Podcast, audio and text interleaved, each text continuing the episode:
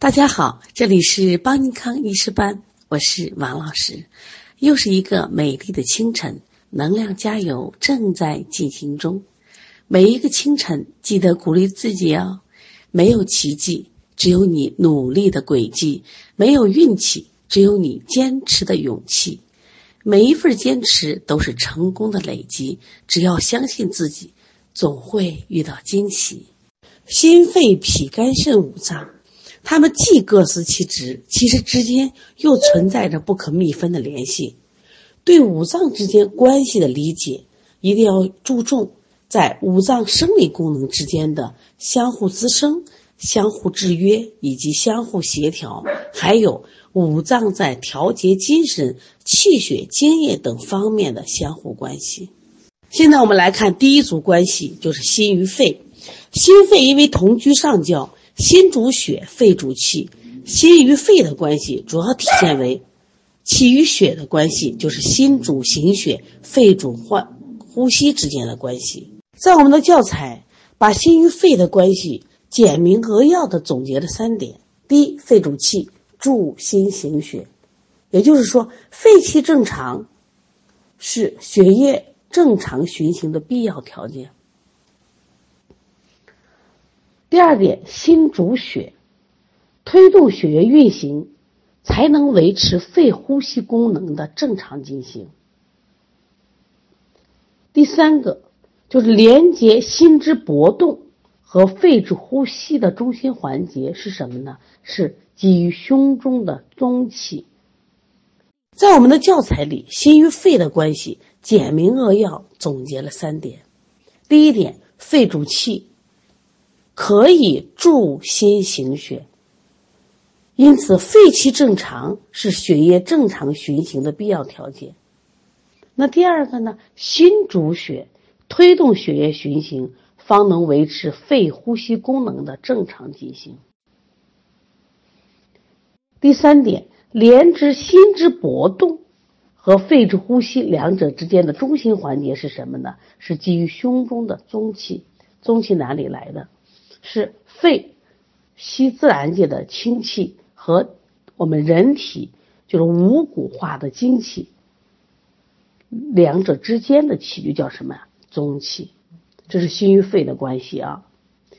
说心主一身之血，肺主一身之气，两者只有相互协调，两者相互协调才能保证气血的正常运行，维持机体各脏腑组织的生理功能。心主血脉，而肺呢又朝百脉，所以呢助心行血，这是血液正常运行的必要条件。肺呢司呼吸，它这个功能要发挥正常，有赖于心主血脉，所以古人又称为呼出心与肺。由于中气具有贯心脉行血气、走息道行呼吸的主要生理功能，所以。古人认为，基于胸中的中气就是联系心搏动和肺呼吸的中心环节。那么，如果心与肺出现了病变了，会有什么样的表现呢？表现为气血就失和了，像心气不足、行血无力、心脉瘀阻，导致这个肺气壅滞，会出现什么症状呢？咳嗽、喘促、胸闷气短。如果肺气不足的话，血的运行无力，表现为什么？心悸、心痛、胸闷、气短。大家可以看出，心肺的关系非常的密切。我们现在看一下心与脾的关系。其实，心与脾的关系主要体现在血液生成和运行两个方面的相互为用、相互协同。记住两点啊，一个是血液的形成，一个是血液的运行。如果脾湿健运，化源不足，就导致了血虚而心失所养。我们经常出现在人体中有一个症型，叫什么症型？叫心脾两虚症，就是心也虚，脾也虚。这个主要指的是血液虚。常见的症状就是眩晕、心悸、失眠多梦、腹胀食少、疲倦乏力、精神萎靡、面色无华。在中药里有很著名的一个方剂叫什么？归脾汤。一说归脾汤，一般都指的是心脾两虚症，就指的是什么？我们血液生成这个功能下降了。我们先来看第一点，血液生成，脾运化水谷精微，灌注于血脉，最后就化赤为血液。那么，如果脾气旺盛，那么血的生化功能就正常，因此血液充盛，则心有所主。那么心主血，它的营气和精液还化赤为血。第二个，心的阳气可以温养脾土，使脾阳不衰，保证了脾生化血液的正常。同时，心气还能推动血液循环，脾气呢可以统摄血液行于脉中，推动力和固摄力的协调平衡，从而维持血液的正常循行。现在我们看第三组关系是心与肝的关系。心与肝的关系表现在两个方面：第一个方面血液的运行；第二个方面精神情志，就神志方面的依存和协同。你看啊，我们前面说的是功能之间，而在心与肝的关系里边，大家一定记住出现了情志。那我们首先看一下这个血液运行。因为心主血脉，它可以推动血行，而肝是干嘛的？藏血，肝藏血，调节血量，可以防止出血。肝有个功能叫疏泄，可以调畅气机，促进血行，使心主血脉的功能正常。那么两者呢，就是心主血脉和肝藏血，它就可以共同维持血液的正常运行。我们前面讲了，心主行血。脾还有个功能叫脾与主同血，你看它俩在运行中，一个是行血，一个是同血，所以相辅相成，就能维持血液的正常运行，不会出现什么情况，不会出现这种出血呀、崩漏啊这种情况。那么临床中，如果出现心气不足、行血无力，如果出现了脾气虚损、统摄无权，就会出现了血行失常。就会出现气虚血瘀或者气不摄血的我们的出血，比如说我们的皮下出血、我们的鼻出血、可能便血，甚至我们说女士来例假的时候，这个崩漏都出现了。如果出现了问题，我们看看会有什么样的症状呢？常见的血虚或血瘀病机，主要反映在心肝血虚，或者是心肝血瘀两个方面。心血不足和肝血亏虚是相互影响，导致心肝血虚。可见的是头晕目眩、心悸失眠、爪甲色淡、面色无华。现在我们看它的第二个关系也比较重要啊，就是心与肝的关系有一个情志关系。那么情志关系是什么意思呢？也就是说，心本来藏神，主的人体的精神活动。那么肝它主疏泄，它可以调畅你的，就是情志，影响你的精神活动。因为二者协调了，才能维持我们正常的一个精神情志活动。像我们某个人心血充足，所以他的心神就清明，那么有助于肝的疏泄。那么反过来呢，肝气如果调达，肝血充盈，有助于心神内守。那二者相互为用，那么这个人精神饱满，情志舒畅。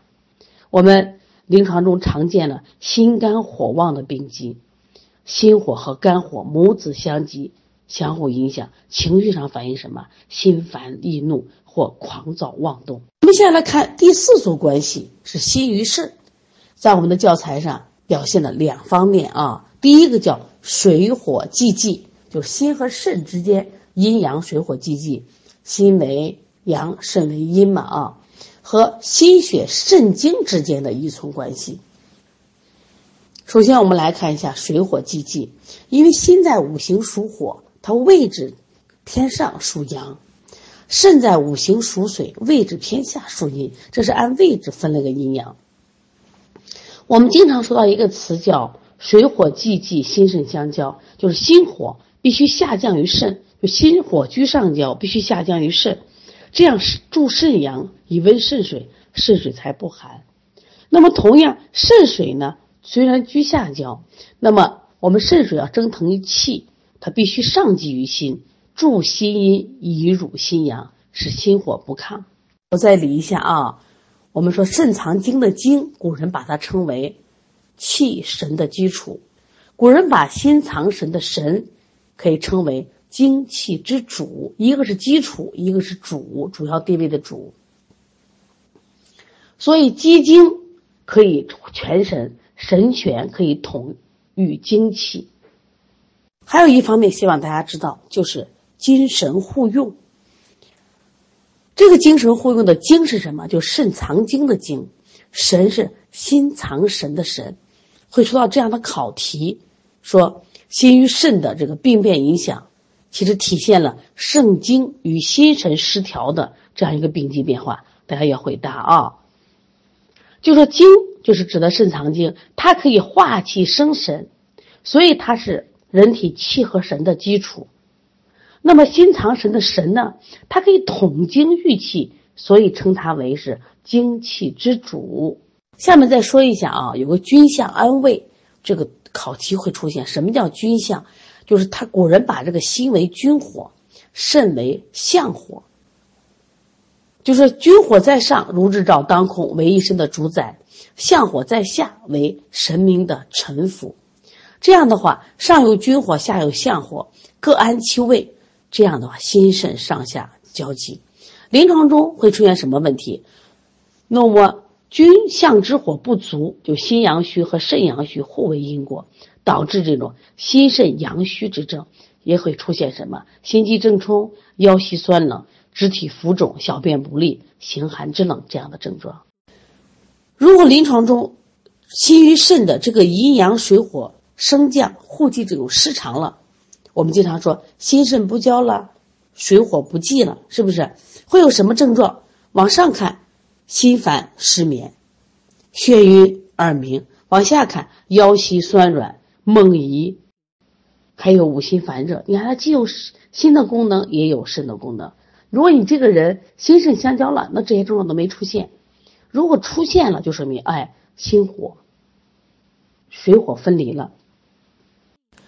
这样一个功能和状态，也就是心与肾的阴阳水火升降互济，就维持了这两脏之间生理功能的协调平衡。我们称之为心肾相交，或者是水火既济。我们现在看一下肺和脾的关系，它主要体现在气的生成和精液代谢两个方面。首先，我们看第一点，气的生成。肺主呼吸，它可以吸入自然界的清气；脾主运化水谷，可以化生水谷精气。大家看清楚了啊！我们气的来源，我们从外界可以来是吸的自然界清气，我们自己也能化生的啊。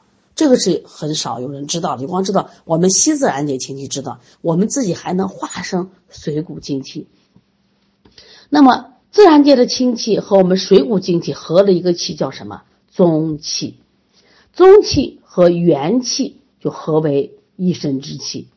那么后天之气的盛衰，主要取决于宗气的生成。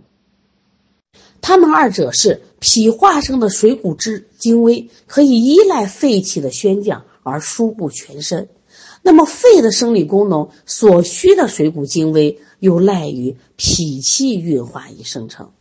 所以古人说，肺为主气之枢，枢纽的枢；脾为生气之源。遇到这样的话，考题大家要回答啊。肺主主气之枢纽，脾为生气之源头。那么，因此，当它俩出现病变的时候，比如说脾气、肺气虚，就会累积什么脾？我们前面学过五行了，这叫子病犯母。如果脾气虚，也会影响肺，这叫母病及子。这二者是个母子关系啊，就会导致肺脾两虚症。你是不是经常说到谁谁谁肺脾两虚，就会出现什么症状？咳嗽气短，食少倦怠，腹胀便溏。我们现在来看一下，肺和脾还体现在精液代谢上。肺气宣降主行水，可以让我们人体的精液输布与排泄。那么脾呢？它可以运化水饮，上输于肺，或者是脾气散精，使精液正常生成于输部。那么二者呢，相互协调，相互为应，它可以保证人体精液的正常输布与排泄。反过来，如果出了问题呢，脾湿健运了，那么他人体的精液停聚，就会影响肺气的宣降。如果肺湿宣降呢，人体的水道不畅，水湿困脾，所以两脏病变就会相互影响。均会导致精液的输布失常，因为两个都有这个精液代谢的功能嘛，就会形成了痰饮水肿。古人有这样一句话说：“脾为生痰之源，肺为储痰之器。”其实就谈的是它两个具有什么运化水湿这样一个功能。如果功能出现失调，那就成为什么生痰之源、储痰之器，形成的痰饮和水肿。我们现在看一下肺与肝的关系，主要体现在气机的调节上。肺主降而肝主升，二者相互协调，对全身气机的调畅是个重要的环节。古人说：“肝生于左，肺长于右”，这是对肝肺气机升降特点的一个概括。肝主疏泄，调畅气机，肝气以生发为宜。这是肝的特点啊，和气机的关系。它升啊，肺主气，调节气机是以速降为顺。那么肝升，肺降，一升一降，那么升降协调，对全身气机的调畅、气血调和都起着重要的调节作用。那么如果出现问题呢？肺与肝的病变相互变化，比如说肝郁化火，木火行金了。当木火行金的时候。就会出现咳嗽、胸痛，甚至卡血这些肝火犯肺的症状。那如果肺的气阴不足，失于清肃，那么金虚木五，我们讲的五行的相五关系，就会出现咳嗽、气短、胸胁、隐痛的症状。你看肺郁的关系呢，我们把它化成什么？我五行，肺为金，肝为木，本来是一个正常的金克木的关系。如果出现了问题，他俩首先反映什么？气机不畅。气机不畅，木火行金，是不是气机不畅啊？肺的气阴不足，金虚母五，说出现了咳嗽气短。现在我们来看一下肺与肾的关系。那么它俩主要体现在精液代谢和呼吸运动两个方面。肺为水上之源，通调水道，上可以通过汗啊宣发津液外出腠理为汗。下可以速降水液下行至肾。那么肾肾呢，本来就是主水的脏，所以它上它可以升清，也可以降浊。清者可以上达于肺，浊者可以下输于膀胱。所以可以看出，肺肾两个脏器相辅相成，共同完成精液的输布与排泄。当肺宣降失职，或者是肾的气化失常，就会出现什么精液代谢障碍，聚水而成痰饮，或发为水肿。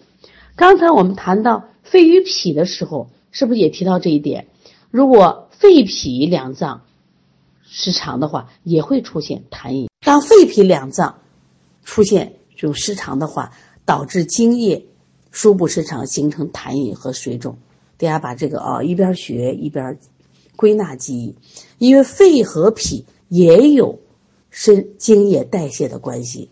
那现在刚才讲的是我们肺和肾精液代精液代谢的关系。如果精液代谢障碍，就会出现什么痰饮水肿。但是你要看清楚，到底是肺和脾的关系呢，还是肺和肾的关系？大家听懂了吗？我们现在看第二点，肺与肾的关系主呼吸。肺主呼吸，肾主纳气。肺从自然界吸入的清气，在肺气速降的作用下，要归于什么肾？由肾来摄纳，这样才能为人体所用。也就是说，它两个功能都必须正常。如果肾中精气充盛，摄纳正常，那么呼吸才可以深沉平稳。所以古人有“肺为”。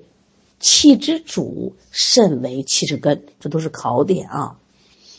我们经常看到一些孩子呼吸什么气短喘促，呼吸表浅或者呼多吸少，这就是什么？肾不纳气啊？什么意思？你吸进去来的氢气，只有肾纳入了，它才能体现为人所用，否则的话，人没有吸到身体里边去。那我们再来看，它俩其实还有一点关系，叫什么？阴阳互滋，就是我们教材的第四个，就肺与肾是母子相生，阴液互滋。我们前面都学过了，它俩在五行关系里边是母子关系，叫金水相生。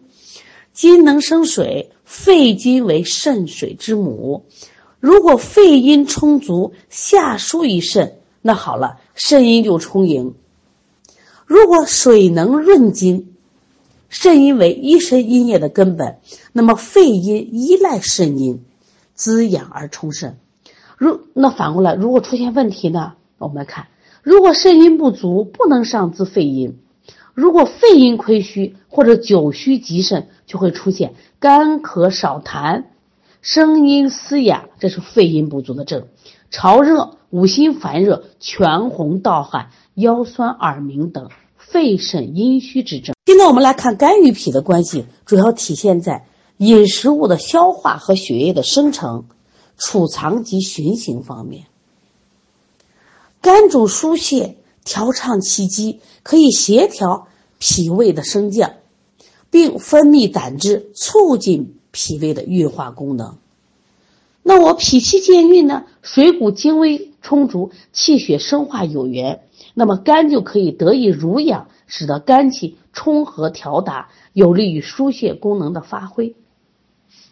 如果肝湿疏泄了，气机瘀滞了。那么就会导致脾湿健运，出现了精神的抑郁、胸闷太息、纳呆腹胀、肠鸣泄泻这些肝脾不调症状。那另外我们知道肝藏血，脾统血嘛，肝主疏泄，调畅气机，可以促进血行；肝藏血可以调节血量，防止出血，有助于脾。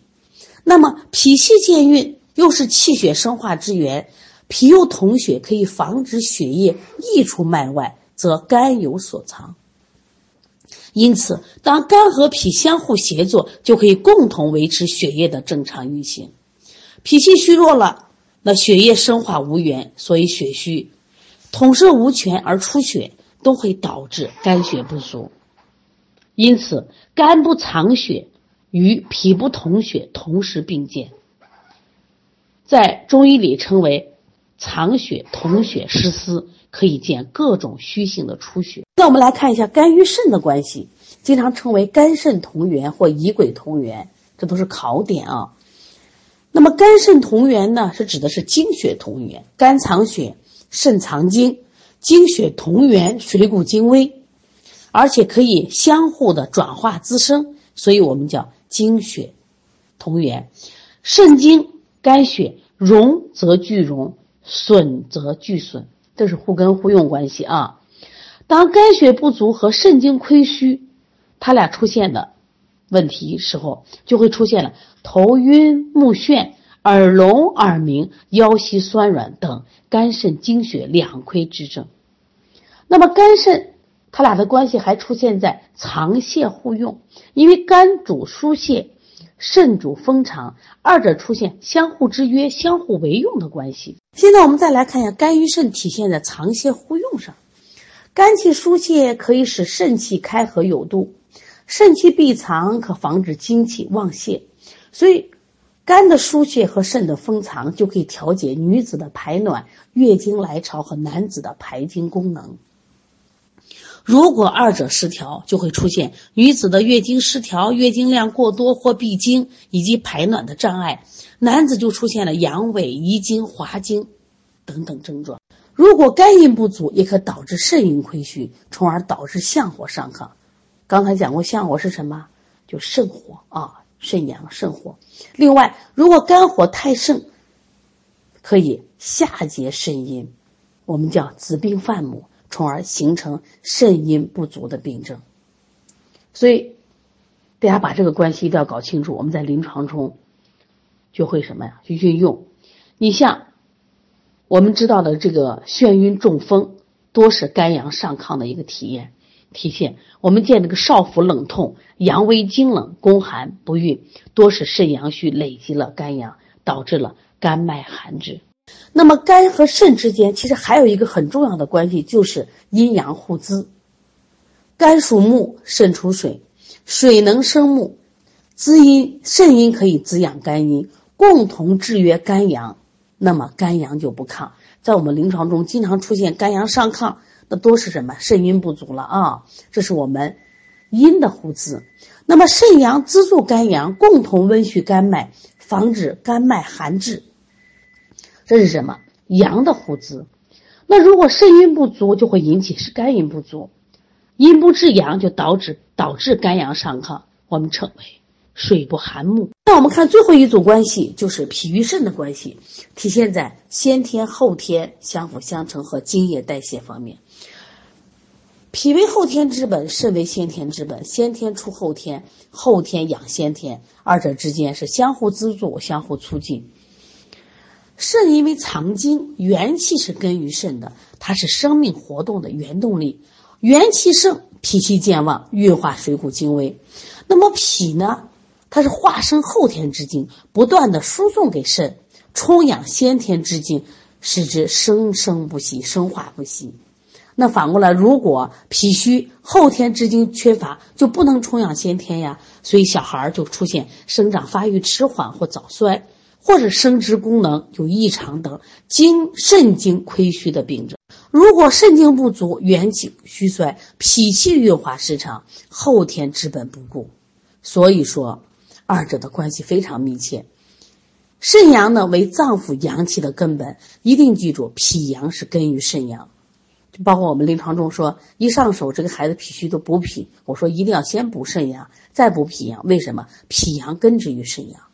肾阳虚就不能温住脾阳，脾阳虚累积肾阳，就会见脾肾阳虚，表现什么症状？肢冷畏寒，腹部冷痛，面色苍白，下利清谷或无更泄泻。